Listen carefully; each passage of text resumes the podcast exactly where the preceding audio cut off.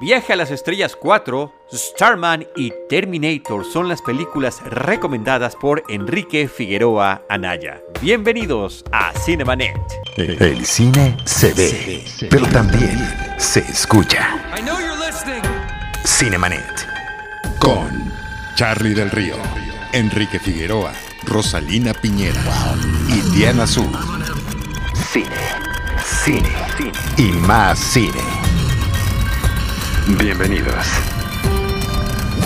Cinemanet. Muy buenos días, tardes o noches, amigos de Cinemanet. Les saluda Enrique Figueroa Anaya, a nombre de Charlie del Río, Rosalina Piñera, Diana Su y toda la familia que compone esto que es Cinemanet y que seguimos, seguimos acompañándonos, acompañándonos todos en estos días en los que continúa la contingencia por la pandemia de COVID-19, que no solamente está padeciendo México, Ciudad de México, de donde les estamos eh, grabando, sino también el mundo entero. En muchos eh, lugares, eh, la normalidad o la nueva normalidad a la que han llamado algunas de las autoridades en México eh, y que muchos eh, creemos que será así, o sea, no regresaremos. Y yo también esperaría que no regresáramos a muchas de las cosas que habíamos estado haciendo antes de la pandemia, eh, pues están cambiando. Algunos países están tratando de regresar a eso, les está costando trabajo.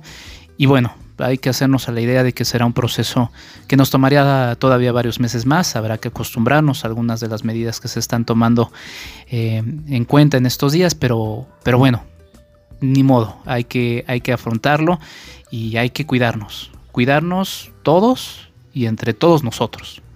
Em, quizá esto de repente cuando pasen los años, porque Cinemanet cumplirá a finales de este, este año 15 años, que no es poca cosa. Eh, de hecho, en los días posteriores a los que grabo este episodio y se publica también, em, se estarán cumpliendo un año de haber llegado a los mil episodios. Entonces, quizá quedará raro cuando uno regrese a estos episodios eh, todo lo que estamos comentando al inicio, que es más, más temporal, que queda más al momento en el que se sube eh, cada uno de los episodios que se están publicando en estos días en Cinemanet.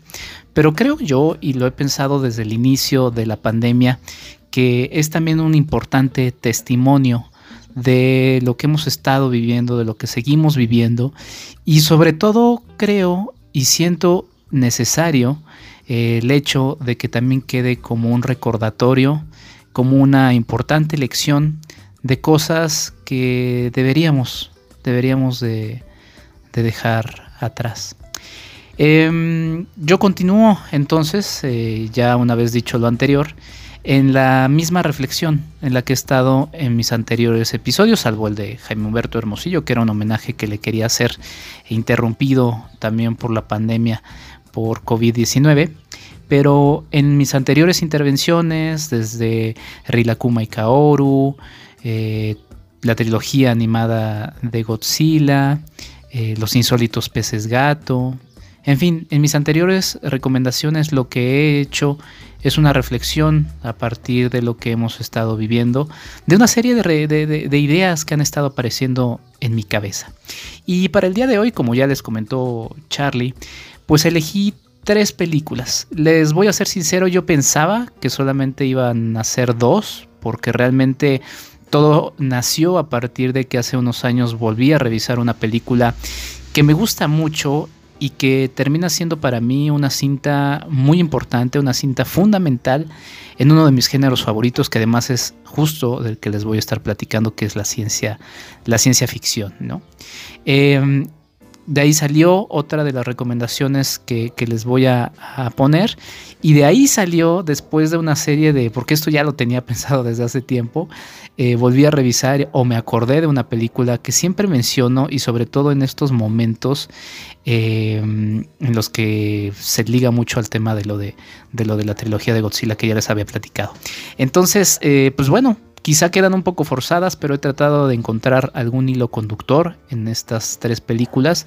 Es eh, desde luego eh, muy posible que puedan ustedes añadir alguna otra. Me gustaría mucho que ustedes así lo pudieran hacer en los comentarios que nos pueden hacer llegar a Cinemanet. Cinemanet, arroba Cinemanet en Facebook y en Twitter, Cinemanet1 en YouTube y en Instagram. Eh, me encantaría muchísimo que ustedes pudieran platicar un poco de qué otras películas podrían añadir a esta temática, este hilo conductor en el que he unido a estas, a estas tres películas. Y sí, hablaré precisamente de Star Trek 4, Misión eh, Viaje a las Estrellas 4, Misión Salvar a la Tierra. Estaré hablando también de Terminator, la película original de 1984, y estaré hablando también de Starman, la película también de 1984. Viaje de las Estrellas 4, eh, por cierto, es una película de 1986, así que nos vamos más allá de 30 años hacia el pasado para platicar de estas cintas ochenteras que tienen una presencia y una actualidad eh, muy importante. Em, cuando pensé en Star Trek 4, Viaje a las Estrellas 4, Misión Salvar a la Tierra, eh, les, les, cuento, esta fue la cuarta, más bien la tercera película que apareció en mi mente. Y es que como ya les contaba, como reflexionaba en ese episodio sobre la trilogía animada de Godzilla de Netflix, em, me quedé pensando mucho en estas imágenes otra vez de, por ejemplo, venados, en parques o en espacios verdes en Japón que estaban disfrutando de la primavera eh, japonesa con estos típicos árboles eh, rosados, ¿no? Y también eh, me quedé pensando en algunas imágenes en, México en donde algunos cocodrilos también salían a tomar algunas, algunas playas, ¿no? Que en ese episodio de Godzilla les decía que justamente muchas de esas imágenes luego algunas eran falsas, pero la verdad es que han, habido una serie de imágenes que sí han sido ciertas de cómo estas especies eh, se han reencontrado con un espacio que nosotros en nuestro egoísmo como humanidad eh, les hemos arrebatado a muchas especies, ¿no? Em, no quiero ser muy duro en este momento porque justamente el hilo conductor que ahorita les voy a platicar eh, va un poco en contra de eso o más bien va en contrasentido de, la idea de ser un poco duros eh, sobre nuestro egoísmo, ¿no? En muchos aspectos que no hay que, no hay que negarlo, es tristemente una, una realidad como especie y de repente ver que estos espacios han sido retomados por otras especies a los que también eh, les pertenece este planeta y tienen tantísimo derecho como nosotros a disfrutarlo, pues me llevaron a pensar justamente en Viaje a las Estrellas 4. Eh, eh, Viaje a las Estrellas no soy el más gran fanático de la serie, de, la saga, me, refiero. ahí le podríamos poner naturalmente la medalla de oro a mi estimado Charlie del Río, con quien por cierto nunca he platicado ahora que, recuerdo a fondo sobre Star Trek, sobre Viaje a las Estrellas. Pero la verdad es que es una serie, es una saga que disfruto mucho. Eh, desde la serie original, que cuando se lanzó no fue el éxito que, se tenía esperado, hasta las películas. Pero sobre todo, y ahí sí, eh, ahí sí marco una, una distancia con otros fanáticos de la saga. Para mí, la, tripulación original, la que componen el capitán Kirk, eh, eh, Spock, el doctor McCoy, el señor Scott, eh, Uhura, Chekhov, Zulu y, pues, bueno, básicamente ellos, pues es, la tripulación que a mí me, me, atrapa y que a mí me gusta, porque me gustan mucho los personajes, me gusta mucho cómo están eh, diferenciados los personajes, como cada personaje se ha vuelto entrañable con el paso de los años. Y si bien ya las películas de Star Trek son posteriores a la etapa de la, de la serie, que, por sí misma es, muy interesante, eh, los temas que se toman eh, sobre la ciencia ficción, porque sí, Viaje a las Estrellas viene siendo ciencia ficción, a diferencia de la saga que sí me, me gusta mucho, aunque ya Disney por ahí le ha metido mano y de manera horrible. Eh, Star Wars, eh, Star Wars viene siendo más, más una, película más de fantasía, más que de ciencia ficción. Y Star Trek sí ha apostado mucho a, ese detalle. Entonces, Es muy interesante porque la ciencia ficción lo que permite es justamente entrar a temas, eh, pues inclusive filosóficos, ¿no? Y ahí le mando un abrazo grande a Urisman de nuestro equipo de Cinemanet, filósofo de, Cinemanet, eh, que bueno, no me dejará ah, mentir cuando escuche estas, estas referencias.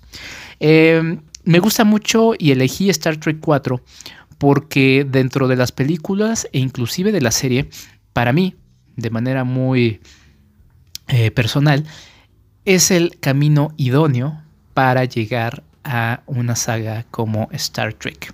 Sí, desde luego se puede hacer a partir de la presencia de la serie. Eh, se puede hacer obviamente desde la primera película.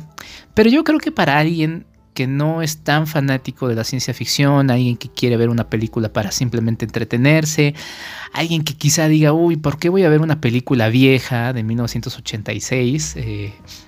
Híjole, ya me sentí mal porque es el año que nací, pero este, ¿por qué voy a ver una película de tantísimo tiempo con personajes que se visten chistoso, uno que tiene orejotas? ¿Por qué voy a ver eso? Y además algo que puede parecerme un tanto nerd, ¿no?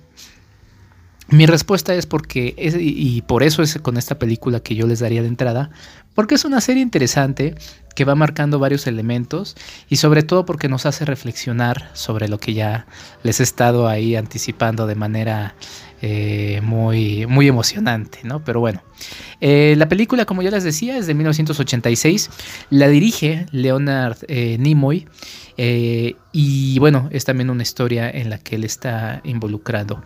Vemos a todo el equipo original. Y la película empieza con algo que me parece muy interesante y que también me ha llevado a mí a una serie de reflexiones y que normalmente es algo que siempre platico eh, con todo mundo cuando, cuando tengo la oportunidad porque es un tema que me parece interesante. Aparece una, una nave, una especie como de sonda, que va emitiendo una señal que capta una, nave espacial de la Federación eh, Espacial que, está gobernando al, universo ¿no? y que pues tiene ahí su sede en, la Tierra. Se trata de la USS Saratoga que toma la señal de esta, de esta sonda y es una señal que no pueden... Eh, pues no pueden interpretar. Es una señal que de repente todos se quedan así de, bueno, no, estamos entendiendo qué es lo que sucede. Y a, medida que esa sonda se va acercando hacia la Tierra, eh, se van encontrando con que, eh, en este caso primero, la USS Saratoga, eh, pues se queda sin energía. Después la nave se va acercando a, uno de los muelles espaciales que, que, están adelante o enfrente de la Tierra.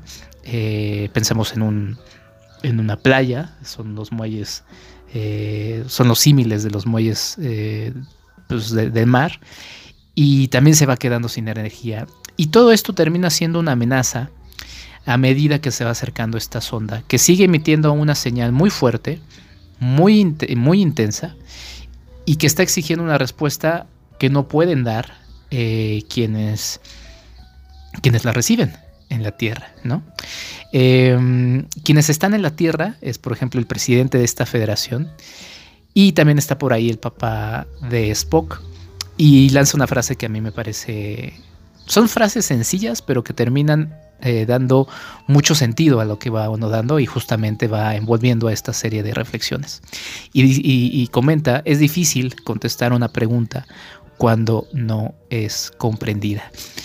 Y bueno, mientras todo eso sucede en Vulcano, que es el planeta originario de Spock, en la película anterior, eh, Spock termina siendo eh, parte principal, es parte principal de la, saga, pero termina siendo parte principal de una misión que involucra su, renacimiento, ¿no?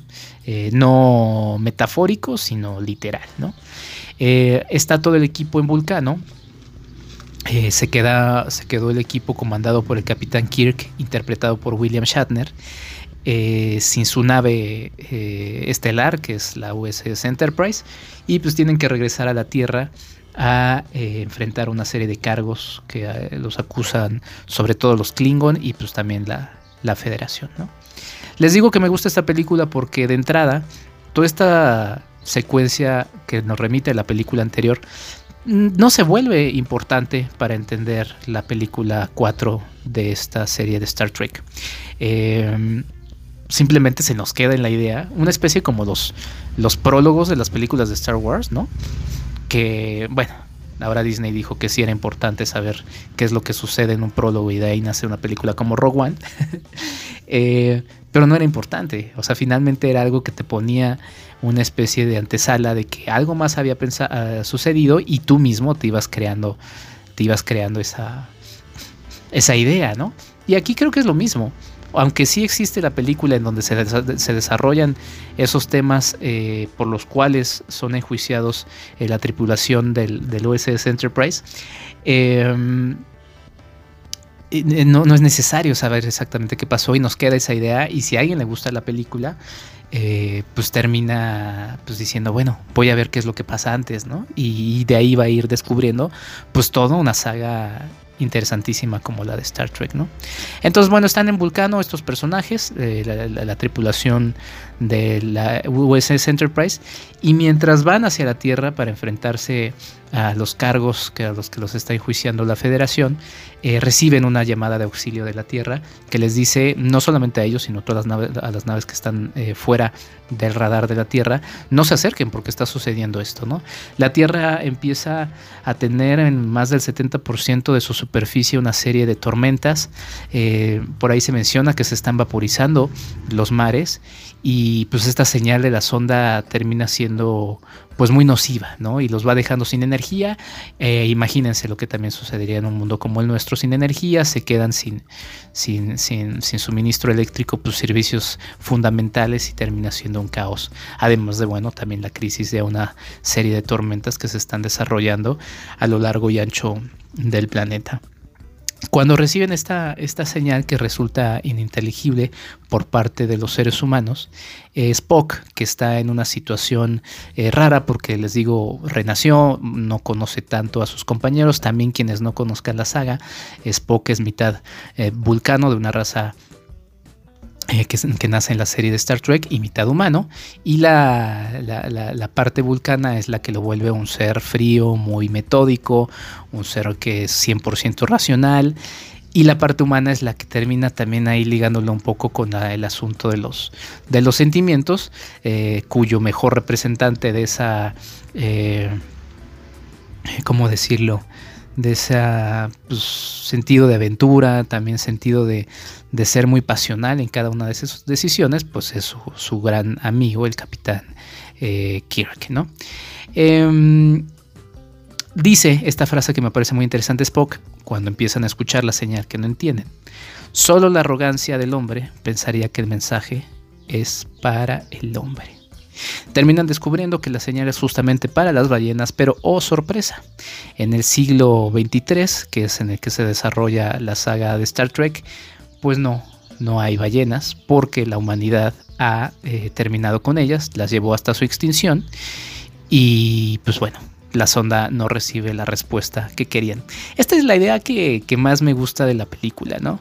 Eh, también hace unas semanas eh, hubo por ahí algunos anuncios del Pentágono, a algunos les parecía curioso que en medio de la pandemia se lanzaran estas noticias, eh, en donde el Pentágono aceptaba que algunos de los videos que se habían filtrado desde hace mucho tiempo sobre avistamientos de objetos voladores no identificados, ovnis, eh, pues sí, habían sido captados justamente por, sus, por, el ejército de los Estados Unidos y que no sabían el origen de estos, ¿no?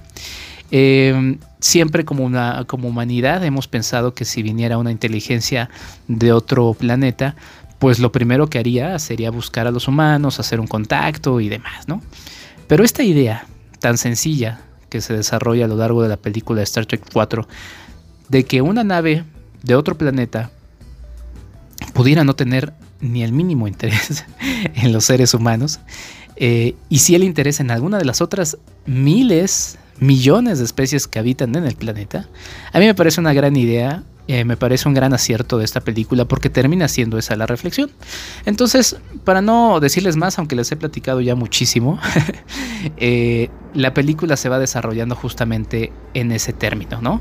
Eh, los personajes de la tripulación del USS Enterprise, aunque no lo, no lo tienen, eh, lo que tienen que hacer es eh, pues encontrar una forma de encontrarse con estos, eh, valga la redundancia, la redundancia o la redundancia, con las ballenas, ¿no?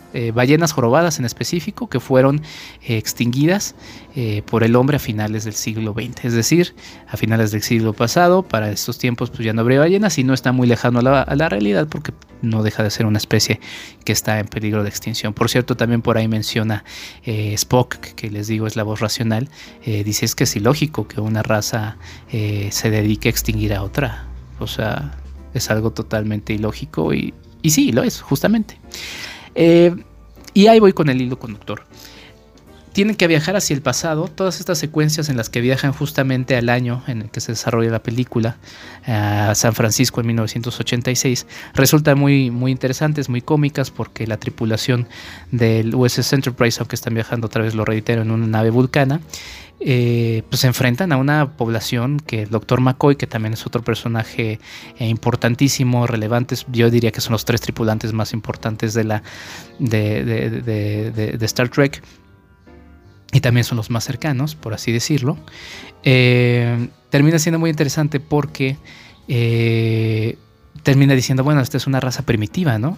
Cuando tienen que encontrar a uno de sus compañeros que está en un hospital y que lo tratan de curar con la medicina de esos, de esos años, que terminaría siendo también un poco la medicina cercana a nuestros tiempos, pues dices que esto es salvajismo, ¿no? Esto es la, la, eh, esto es medieval y, demás. Entonces resulta muy interesante cómo se va desarrollando la película. Y ya acercándome a este hilo conductor, encuentran las ballenas eh, con una, con una, con una mujer que está dedicada a ese tema. Ahí va, ya el hilo conductor.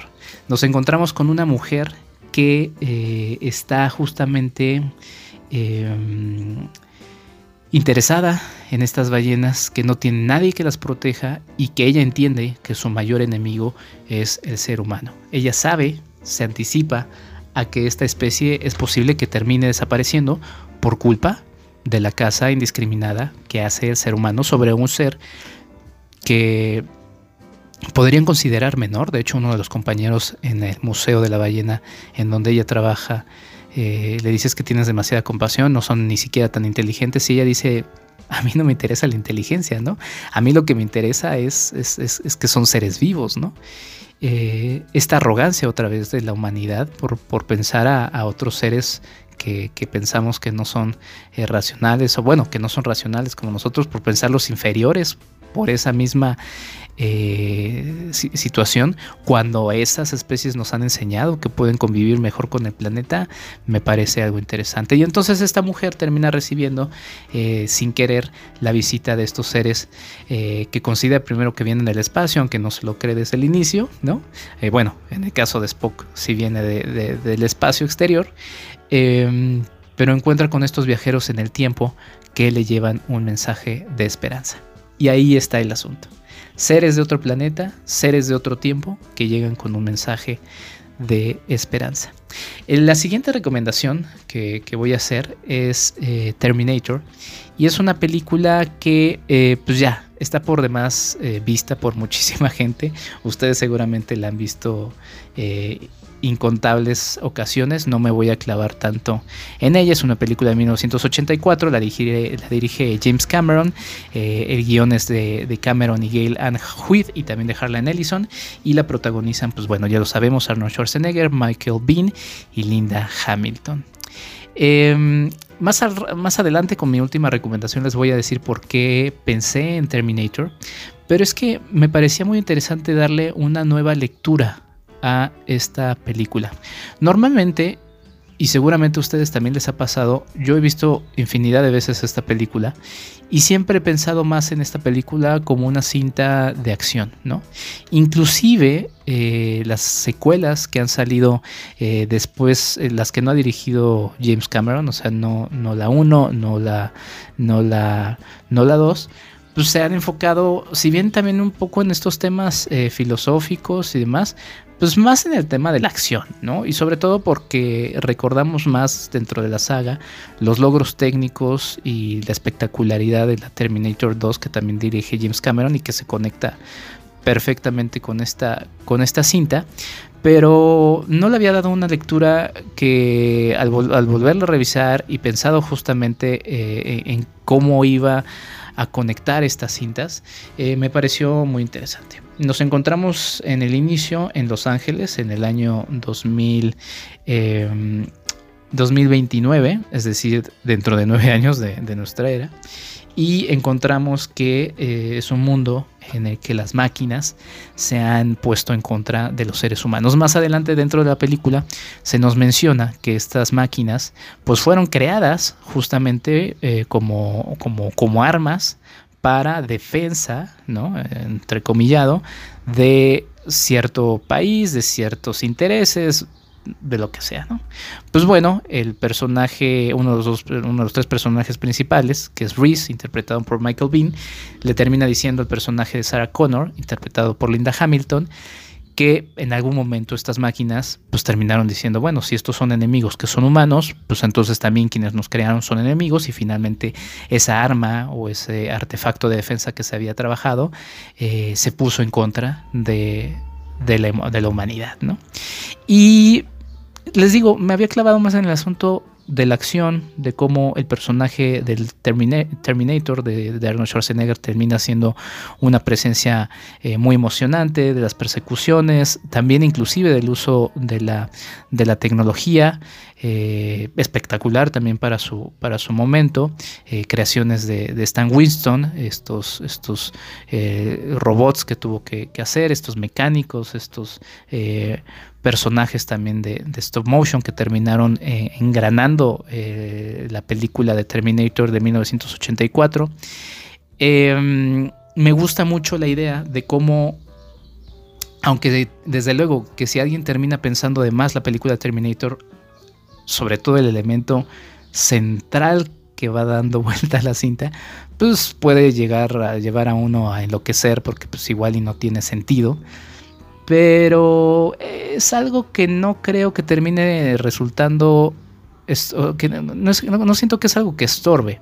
Finalmente es una película que se, obviamente es ficción, que está tomando una idea que, me parece atractiva y que otra vez bajo el hilo conductor creo que resulta muy positivo. Nos encontramos con un personaje de Sarah Connor que tiene una vida, eh, no diría que una vida triste, pero sí una vida mediocre, es una mesera que le sufre el bullying de, los clientes, ¿no? Que, muchas veces somos muy molestos, ¿no?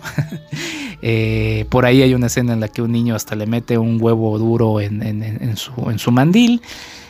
Y bueno, en su vida amorosa, pues también no tiene nada, no tiene nada resuelto, vive con una roomie con la que se ve que tiene pues, que lidiar nada más porque pues, no, no va más allá. Y ya, es una vida que está estancada. Y de repente esta vida estancada se le aparece un personaje como el Terminator que termina por perseguirla. Ella no tiene la menor idea de por qué es eso.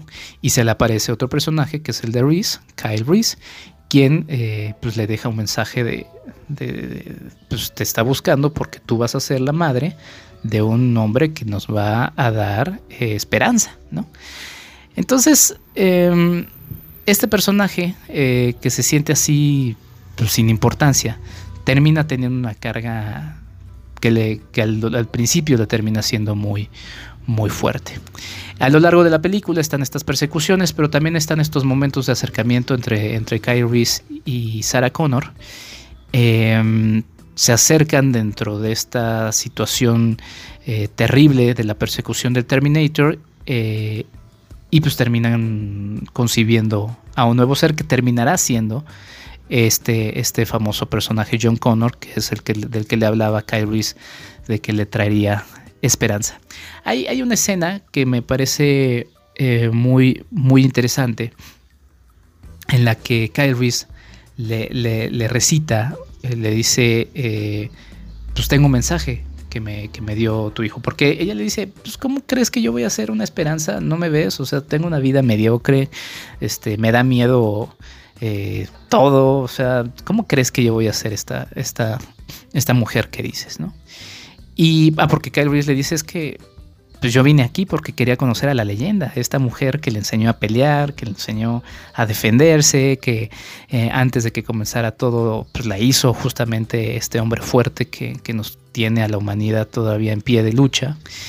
Y le dice, pues muchas gracias, Sara. Bueno, el mensaje que le pide John Connor le recite a su madre, a Sarah Connor. Eh, le dice muchas gracias por tu coraje, eh, por, por, hacerlo durante los años oscuros. Eh, y en fin. Pero la parte importante que le dice es lo que te quiero decir de manera muy importante, es que el futuro no está marcado. Y esa es la idea que se va terminando desarrollando a lo largo de la película. Me parece muy interesante cómo el arco del personaje de Sarah Connor termina teniendo esa trascendencia que se nos va explicando al inicio de la, de la película. Eh, ella pone su primer vendaje cuando le disparan a Kyle Reese eh, y le dice te tengo que vendar. Él dice, ah, qué buen vendaje. Y ella dice, bueno, pues es mi primero. Bueno, ese es el primer vendaje de los muchísimos que, que, que irá a dar que sabemos que irá a poner inclusive también a su propio hijo John Connor o a ella misma durante esos años oscuros a los que se refiere ese mensaje que le dio John. Y también en una escena, eh, Reese le deja un arma para que se defienda en un momento en el que él tiene que salir del lugar donde se están resguardando. Y esa también es una señal de que esa es la primera arma de las muchas que tendrá ella que ir eh, tomando. El, personaje hacia el final de la película es quien toma el mando, quien inclusive termina cargando al personaje de Kyle Reese y se termina transformando. Tanto que en la escena final, esta ya película ya la han visto cuatro mil veces, es la que termina destruyendo al Terminator con esta famosa frase de, de, de, déjenme, la tengo aquí, You are terminated, fucker, ¿no?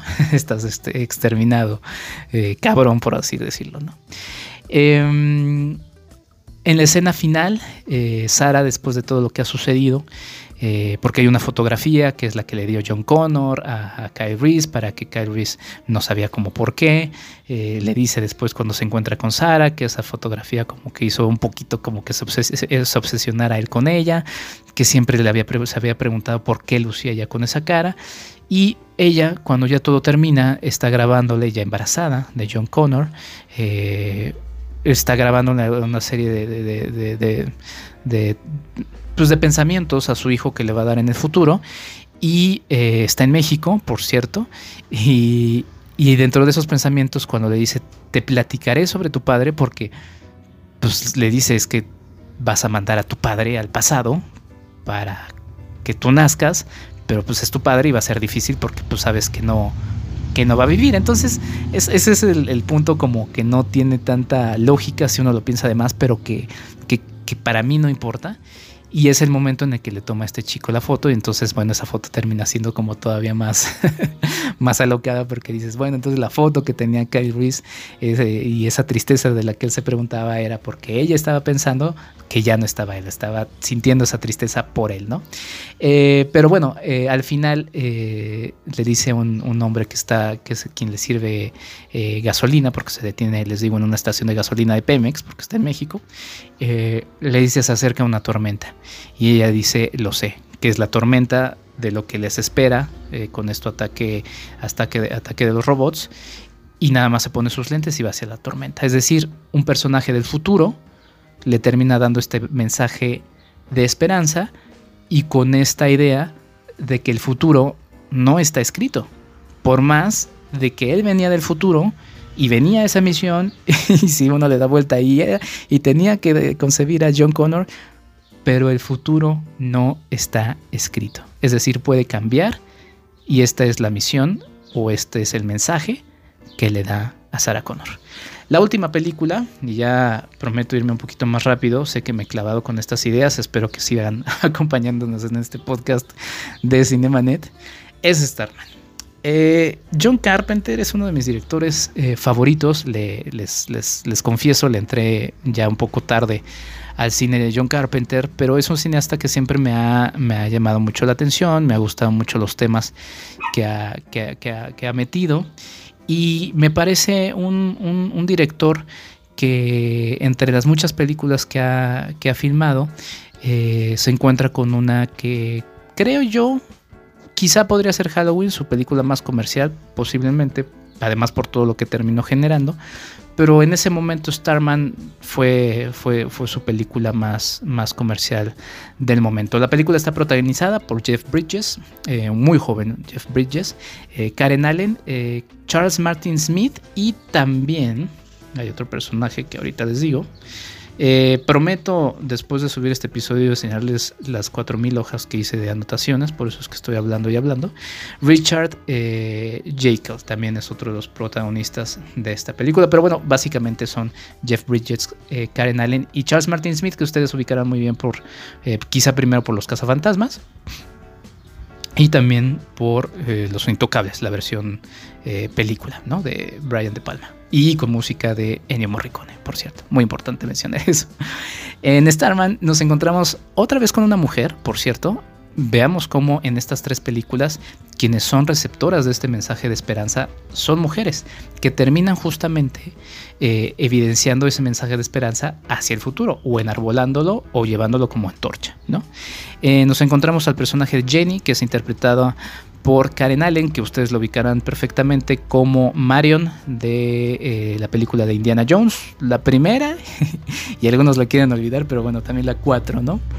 Em, este personaje de Jenny está abrumado, está deprimido, porque eh, pues, se murió su esposo, que se llama Scott, o se llamaba Scott.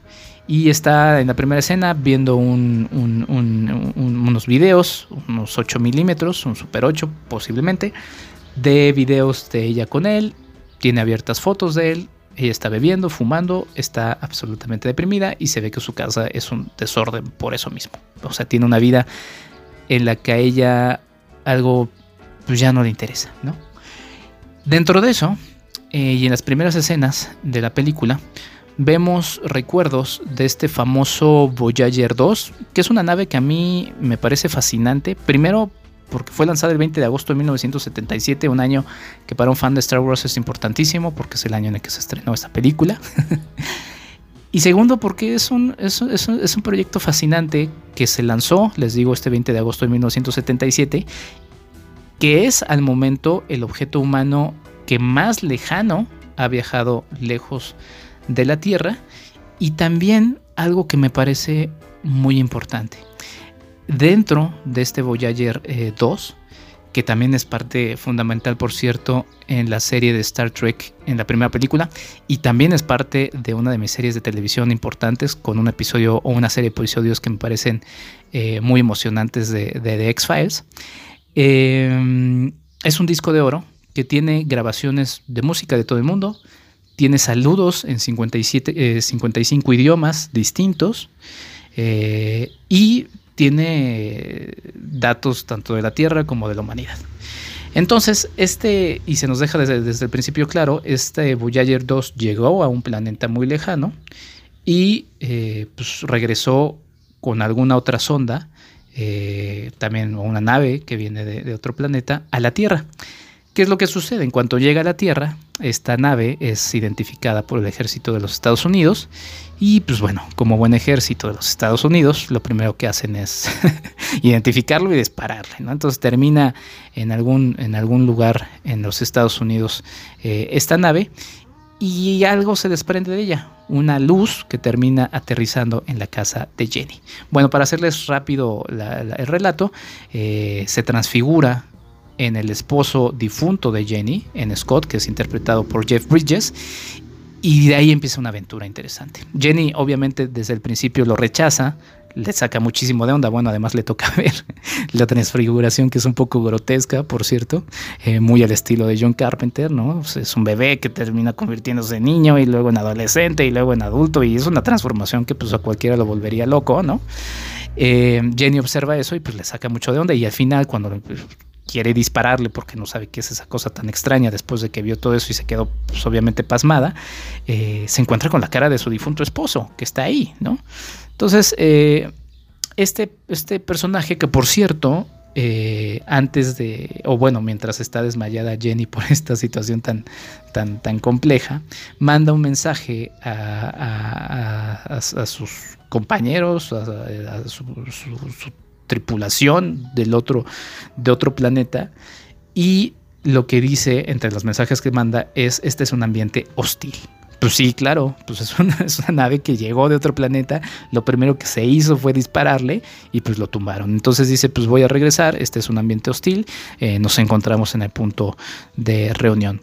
Eh, lo que sucede a lo largo de esta, de esta película es que el personaje de, de de Jeff Bridges, que le podemos decir Scott, aunque no es Scott porque es este ser transfigurado, eh, le podemos decir el ser, así lo tengo en mis apuntes, eh, termina pues, pidiéndole ayuda a, a, Jenny, que además ve que es un personaje que sí está entristecido, ve en los videos que es un personaje que tiene amor por la naturaleza, le gustan los animales, y ve que es un personaje interesante que le llama la atención. Entonces, bueno, con ella se emprende este viaje a buscar un cráter donde seguramente llegaron otros seres como él hace tiempo para poder encontrar eh, el camino de regreso a, casa. ¿no?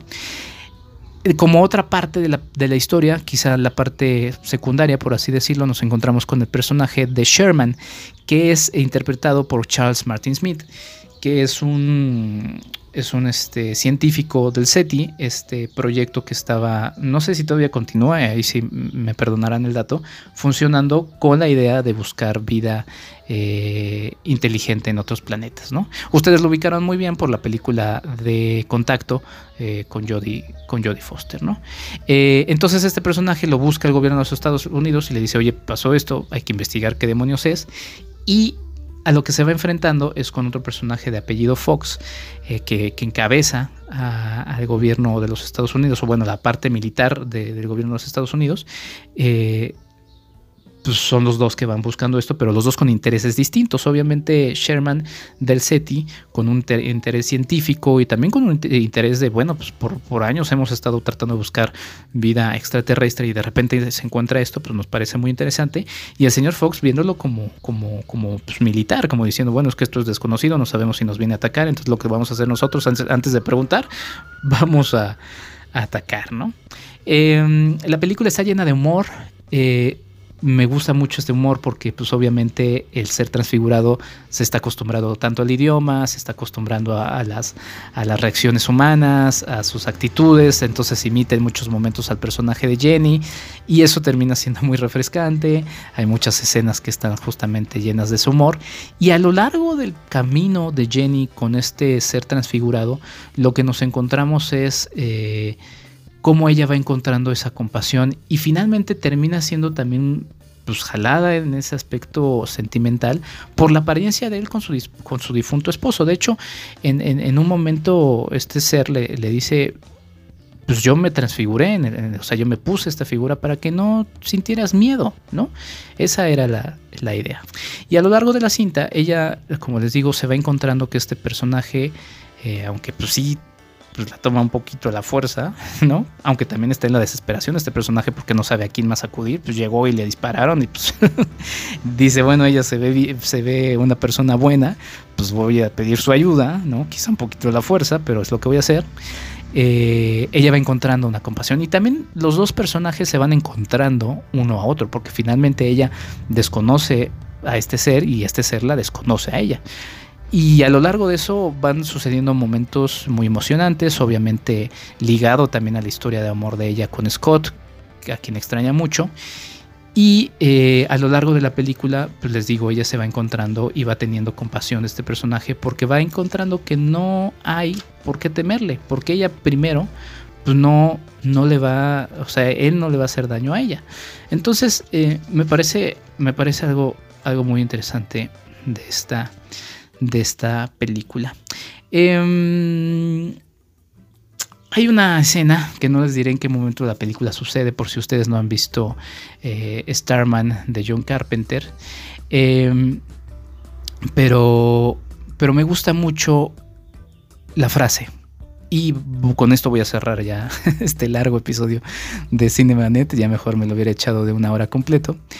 Eh, dice el personaje del ser, el personaje transfigurado en Scott, se lo dice a otro personaje humano, le dice, me interesa mucho su raza porque ustedes en sus momentos más difíciles sacan lo mejor de sí mismos. Híjole, hasta se me enchiló la piel, me emocioné mucho. Y es una gran frase, y es una gran frase porque otra vez estamos ante la presencia de un ser que viene de otra parte del universo y que viene a traer un mensaje de paz. A pesar de la hostilidad que está presente a lo largo de la película en contra de este personaje, hay también muchos momentos en los que personajes que sin conocerlos, sin deberles nada ni nada, les van ayudando y se van sumando un poco a la misión de este personaje por regresar a la casa. Obviamente me acordé muchísimo de E.T., de Steven Spielberg. Podríamos decir que es como la versión para adultos de E.T. Eh, pero también, y algo que me parece muy interesante, y por eso lo quería ligar un poquito con Terminator, me hizo pensar en eso. O sea, a partir de esta, de esta película, es que me puse a pensar en Terminator con esta visión que les digo, ¿no? De un personaje que viene de otro momento, que le da un mensaje de, esperanza a un, personaje femenino, como en el caso de Terminator a Sarah Connor.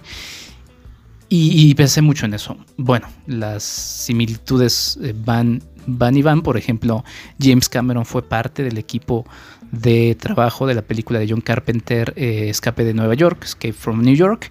Y entonces, bueno, hay muchas cosas que están pues, similares, además de que, bueno, Starman y Terminator se estrenaron en el mismo año. Entonces ahí está, ahí está el hilo conductor, estas tres mujeres.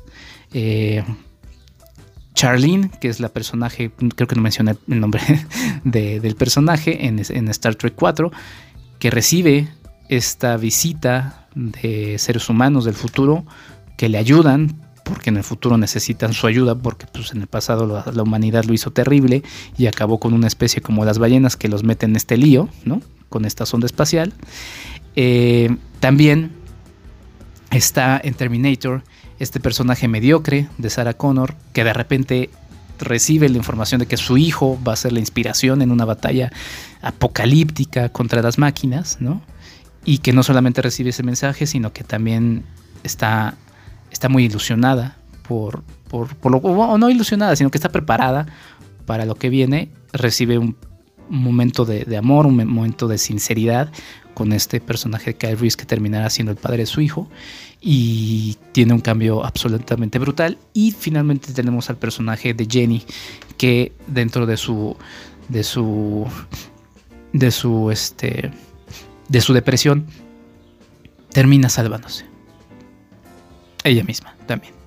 Entonces, eh, me parece que son tres películas que funcionan muy bien para estos días eh, un tanto asiagos, para estos días en los que les digo, de repente quisiéramos o yo me gustaría pensar que, que podremos volver a ser otros, no solamente en cuanto a cosas como, como cuidarnos, a eh, sanitizar los espacios públicos, sino a quienes somos, quienes éramos que queríamos dejar de ese pasado que, no nos gusta y qué, actitud, qué actitudes queremos cambiar rumbo, rumbo hacia el futuro. Quizá no tenemos la visita de algún ser del espacio exterior, de algún ser que viene del futuro para decirnos que las cosas que estuvimos haciendo mal están mal y que nos van a afectar en un, en un futuro próximo. Pero justo como dice el personaje de Kyle o sea, el futuro no está escrito. No tenemos eso, pero sí tenemos una pandemia que nos ha puesto a reflexionar sobre muchas de estas cosas, decir, quizá el camino que estábamos tomando era negativo, nos llevó a este gran primer llamado de super emergencia. En el futuro vendrán algún otro virus, vendrá el tan anunciado calentamiento global que está sucediendo, pero con efectos más, más eh, nocivos no tenemos ese visitante, pero sí podríamos pensar que quizá la metáfora de ese visitante del futuro o del espacio exterior que nos quiere dar ese mensaje de esperanza es justamente la experiencia de vivir confinados en estos días en la pandemia. Entonces, ahí está. Tres películas que ustedes pueden disfrutar, donde Viaje a las Estrellas 4, Misión Salvar a la Tierra, la pueden disfrutar en Amazon Prime Video y también está a la renta en Cinepolis Click. En Amazon Prime Video, por cierto, está toda la serie de películas de Star Trek y más, más eh, materiales de Star Trek. Starman, El hombre de las estrellas de 1984 de John Carpenter, la pueden ver en renta o en compra en Apple TV y Terminator la pueden ver también en Amazon Prime Video. Ahí si no me equivoco tienen que eh, contratar alguno de los otros servicios, creo que es el de Paramount. Pero bueno, la verdad es que también si tienen servicio de cable lo que sea, Terminator es una película que pasan todo el tiempo. Ahí está, mi nombre es Enrique Figueroa Anaya, espero que hayan llegado hasta el final de este super mega episodio. Les prometo mm, darles fotos de mis apuntes para que vean que la verdad es que me quedé corto en lo que les estaba platicando, pero si ustedes quieren seguir platicando de estas películas o como les decía, de más películas que crean que pueden sumarse a este elemento de seres de otro, de otro lugar del universo o de otro momento de nuestro tiempo que vienen a dar un mensaje de esperanza, háganlo en Cinemanet, eh, arroba Cinemanet Facebook y Twitter, arroba Cinemanet1 en Instagram y en YouTube. Y también lo pueden hacer a través de mi eh, Twitter personal, que es EnriqueFA86. Eh, recuerden, el mismo año de Star Trek, Misión 4, Misión Salvar a la Tierra. Eh, por cierto, también los invito a arroba Cinematempo. es un proyecto de cine e historia en el que estoy acompañado de grandes colaboradores. Así que, bueno, ahí podemos hablar y clavarnos en temas de cine e historia.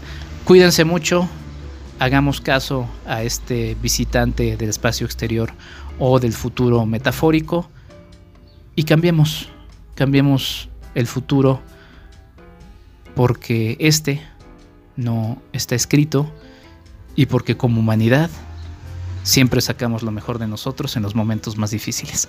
Hasta la próxima. Esto fue Cinemanet. con Charlie del Río, Enrique Figueroa, Rosalina Piñera y Diana Su. El cine se ve, pero también se escucha.